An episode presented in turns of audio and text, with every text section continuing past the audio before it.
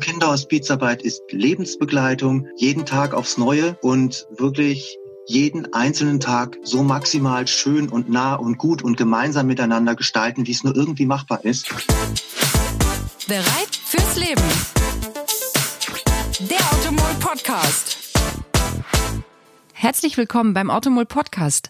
Heute geht es um eine gemeinnützige Organisation, die wir im Rahmen unseres Projektes Automol mit Herz finanziell und auch mit Aktionen unterstützen. Und telefonisch bin ich verbunden mit dem Kommunikationsleiter des Bundesverbandes Kinderhospiz e.V., Herrn Per Toussaint. Guten Tag, Herr Toussaint. Einen schönen guten Tag. Ich freue mich sehr, da zu sein. Herr Toussaint, der Bundesverband Kinderhospiz ist eine Interessenvertretung der ambulanten und stationären Kinderhospizeinrichtungen. Bei ihrer Arbeit begegnen ihnen täglich sehr, sehr schwere Schicksale, nämlich unheilbar kranke Kinder und deren Familien, die teilweise in Notlagen geraten. Wie dick muss denn eigentlich ihr Fell sein, um diese Arbeit leisten zu können? Geht einem das sehr nah oder betrachtet man dann die Arbeit eher rational? Nein, Kinderhospizarbeit berührt. Und das ist auch richtig und das ist auch wichtig so, denn ähm, das ist ein wirklich knallhartes Schicksal für eine Familie, wenn ein Kind gehen muss. Und natürlich ähm, ist man dann auch teilweise niedergeschlagen und traurig. Ich denke, der entscheidende Punkt ist, dass man daneben immer professionell handlungsfähig bleibt. Es gibt ja auch wirklich ganz viele schöne und fröhliche und äh, glückliche Zeiten mit diesen Familien. Das ist ja beileibe nicht nur das Thema Sterben und Tod. Es gibt ja noch ganz viel anderes. Ah ja, und äh, bei allen ernsten und schweren Aspekten, die Ihre Arbeit mit sich bringt, was ist denn das Positive daran? Also es ist so, Kinderhospizarbeit ist etwas sehr lebensbejahendes in meinen Augen. Diese Familien sind einfach klasse. Das sind ganz normale Familien, die haben ihren Spaß, ihre Freude im Alltag. Wir machen verschiedenste Veranstaltungen zum Beispiel mit den betroffenen Familien.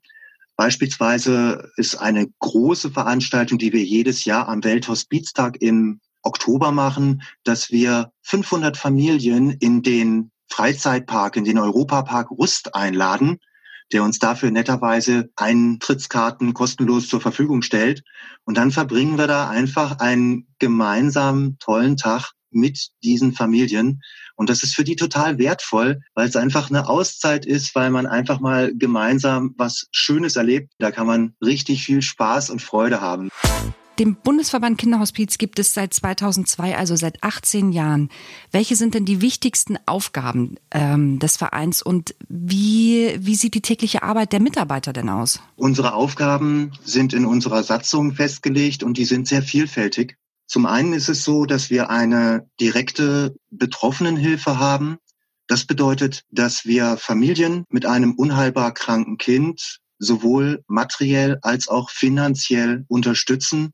Es geschieht leider sehr schnell, dass diese Familien, die mit einem schweren Schicksal zu kämpfen haben, in Nöte kommen. Okay, und wie kommt das? Die Krankenkassen und Pflegekassen erstatten leider nicht immer alles, was notwendig ist für die Pflege und Versorgung des Kindes. Dort können wir unterstützen, indem wir Leistungen, die dort nicht gebracht werden, entsprechend mitfinanzieren, wenn das möglich ist. Also zum einen haben wir neben dieser direkten Betroffenenhilfe, die tatsächlich auch wichtig ist, das sogenannte Oskar-Sorgentelefon. Der Bundesverband Kinderhospiz ist rund um die Uhr, also wirklich 24 Stunden am Tag, 365 Tage im Jahr, kostenlos telefonisch für alle Menschen erreichbar, die mit diesem schwierigen Thema Kind und Sterben konfrontiert sind. Das ist mhm. also sehr, sehr wertvoll und wird gerne in Anspruch genommen. Das Oskar-Sorgentelefon hat zwei Funktionen. Zum einen geht es um die psychosoziale Beratung, mhm. denn ähm, in diesem Bereich kann es natürlich schnell dazu kommen, dass die Leute ganz starke Sorgen, Ängste und Nöte haben. Zum anderen haben unsere Telefonberater, die auch sehr sorgfältig und intensiv geschult werden, Zugriff auf unsere Datenbank und dort haben wir mehr als 17.000 Hilfsangebote in ganz Deutschland gesammelt, so dass wir also neben der psychosozialen Betreuung am Telefon gleichzeitig Hilfe vor Ort, Hilfseinrichtungen und mhm. Unterstützungsangebote vor Ort vermitteln können. Das ist also sehr wertvoll. Gibt es noch andere Ziele, die der Verband verfolgt? Neben der Betroffenenhilfe und unserem rund um die Uhr Oscar Sorgentelefon ist ein wichtiger Schwerpunkt die Öffentlichkeitsarbeit, denn Kinderhospizarbeit ist ein Tabu und es führt dazu, dass diese Familien mit einem unheilbar kranken Kind tatsächlich in soziale Abseits geraten und unsere Aufgabe ist es, diese Familien wieder in die Mitte unserer Gesellschaft zurückzuholen. Die gehören mit dazu mit ihrem wirklich schwierigen Schicksal, mit dem sie umgehen müssen. Und es gilt auch, die politischen Rahmenbedingungen für Kinderhospizarbeit in Deutschland zu verbessern. Da ist es zum Beispiel so, dass der Bundesverband ganz konkret mit Kranken- und Pflegekassen verhandelt, damit entsprechende Gelder zur Verfügung gestellt werden und auch gesetzliche Grundlagen da sind, damit Kinderhospizarbeit in Deutschland bestmöglich geleistet werden kann. Herr Tussor, wie viele Einrichtungen gibt es denn in Deutschland? Kann man das beziffern? Es ist so, dass wir im stationären Bereich, also stationäre Kinderhospizeinrichtungen, haben wir 17 in Deutschland. Das ist sehr, sehr wenig. Und im ambulanten Bereich haben wir ungefähr 200 ambulante Kinderhospizdienste. Da gibt es also zwei unterschiedliche Angebote.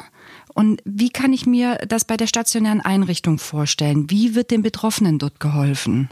Kinderhospize sind Orte, wo die Familie als Ganzes hingeht. Da geht das kranke Kind hin, Mama, Papa, die Geschwister, teilweise Oma, Opa kommen noch mit. Und dort haben sie die Möglichkeit, Kraft zu schöpfen, Entlastung zu bekommen, herunterzukommen. Die haben ja einen unglaublich anstrengenden und schwierigen Alltag. Und darum geht es in allererster Linie, dass diese Familien eine Auszeit erhalten, um wieder Kraft zu schöpfen, um dann entsprechend auch weiter in ihrem Alltag später zu Hause sein zu können. Ach so, es ist also nicht so, dass ein unheilbar erkranktes Kind so lediglich die letzten Wochen seines Lebens im Hospiz verbringt, um dort ja sozusagen zu sterben? Die meisten Menschen gehen, wenn sie über das Thema Hospiz nachdenken, als allererstes von der Erwachsenenhospizarbeit aus. Bei Erwachsenenhospizarbeit ist es tatsächlich so, dass der Aufenthalt in dem Erwachsenenhospiz in der Regel die letzten vier bis acht Wochen des Lebens dieses Menschen sind. Das ist die finale Phase. Mhm. Kinderhospizarbeit setzt viel, viel früher an. Kinderhospizarbeit beginnt ab der Diagnose des Kindes. Ab dann, wo festgestellt wird, dieses Kind hat eine schwerste Erkrankung. Diese Erkrankung ist nicht heilbar und das Kind wird nicht erwachsen. Aber die Kinder und Jugendlichen, die leben mit diesen Krankheiten zum Teil noch Jahre. Und es bedeutet also auch, dass Kinderhospizarbeit über Jahre diese Familien begleitet. Das ist Lebensbegleitung. Ja, natürlich ist es auch Sterbebegleitung. Natürlich ist Kinderhospizarbeit auch da, wenn die letzte Reise ansteht. Und Kinderhospizarbeit bedeutet auch Trauerbegleitung, denn natürlich werden die Angehörigen nicht alleine gelassen, wenn das Kind verstorben ist. Ich persönlich denke, dass das eine der schwierigsten Zeiten ist, wenn das Kind mhm. gestorben ist, dann wieder für sich selber auch einen Sinn im Leben zu finden und auch weiterhin dieses Leben zu gestalten. Das ist eine sehr, sehr große Herausforderung für die Familien. Das ist ein sehr langer und auch sehr steiniger Weg. Herr Toussaint, Sie, Sie sprachen auch vom Angebot der ambulanten Dienste. Welche Unterstützung leisten diese denn für die Familien? Ambulante Kinderhospizarbeit findet in der Regel so statt, dass ähm, dort Ehrenamtliche ausgebildet werden. Die erhalten eine ungefähr einjährige Ausbildung, die 80 bis 120 Stunden umfasst. Und dann gehen diese ausgebildeten Ehrenamtlichen zu den Familien nach Hause und unterstützen dort im Alltag. Die Unterstützung ist meistens eine Entlastung und eine psychosoziale Unterstützung.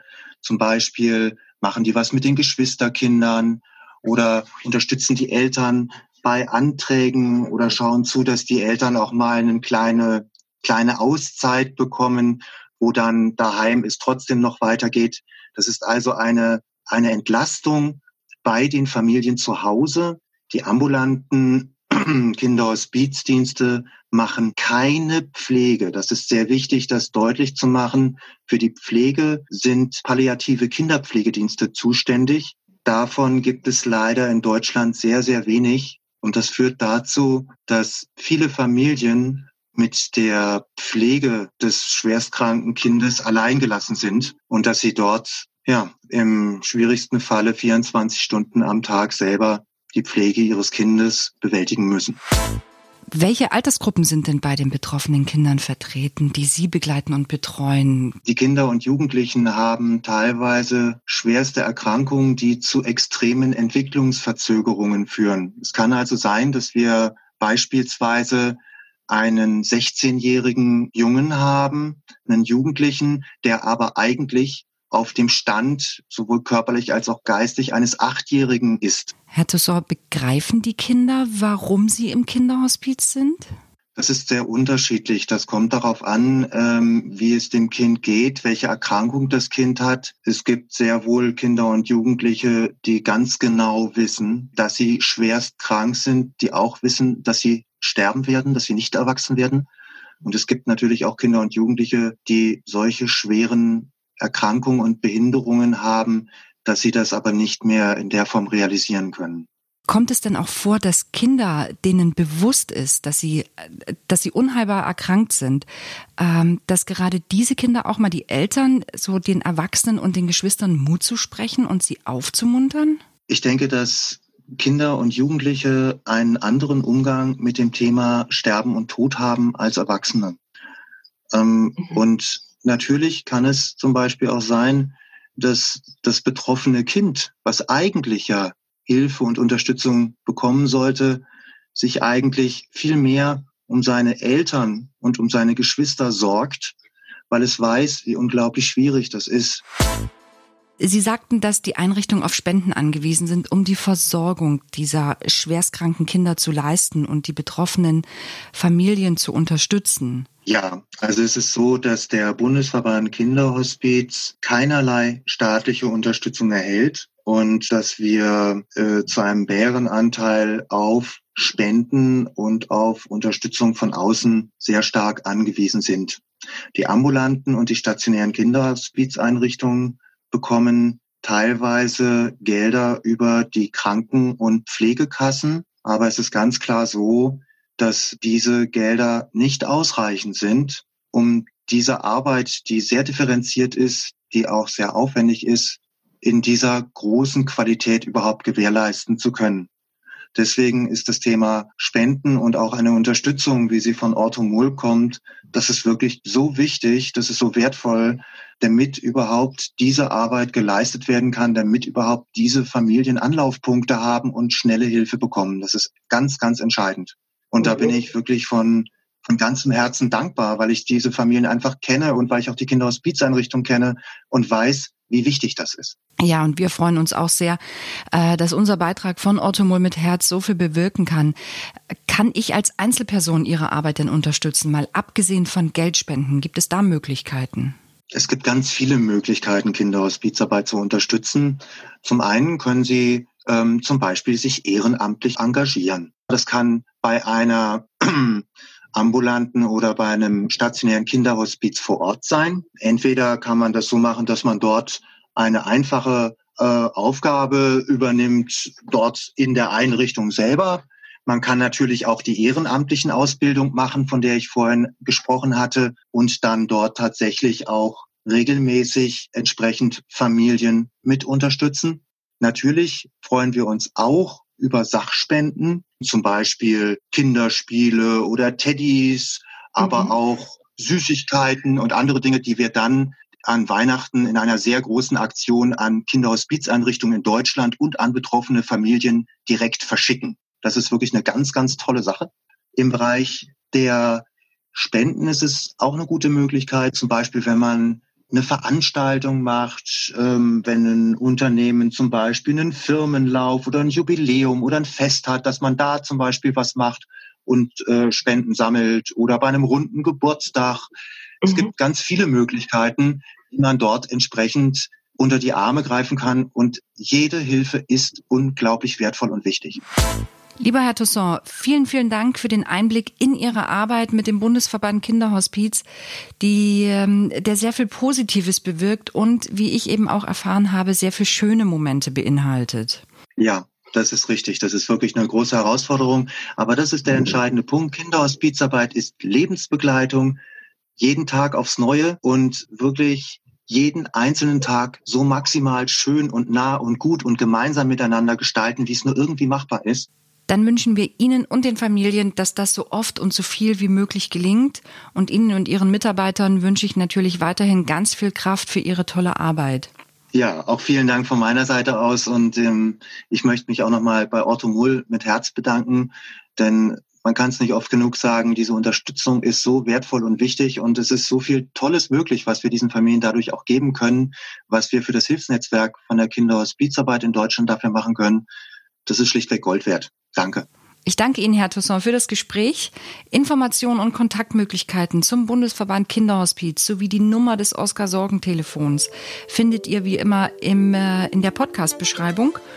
Und wenn ihr Anregungen, Fragen, Kritik oder Wünsche zu unserem Podcast habt, könnt ihr wie immer schreiben an podcast.ortomol.de. Bis zum nächsten Mal. Tschüss.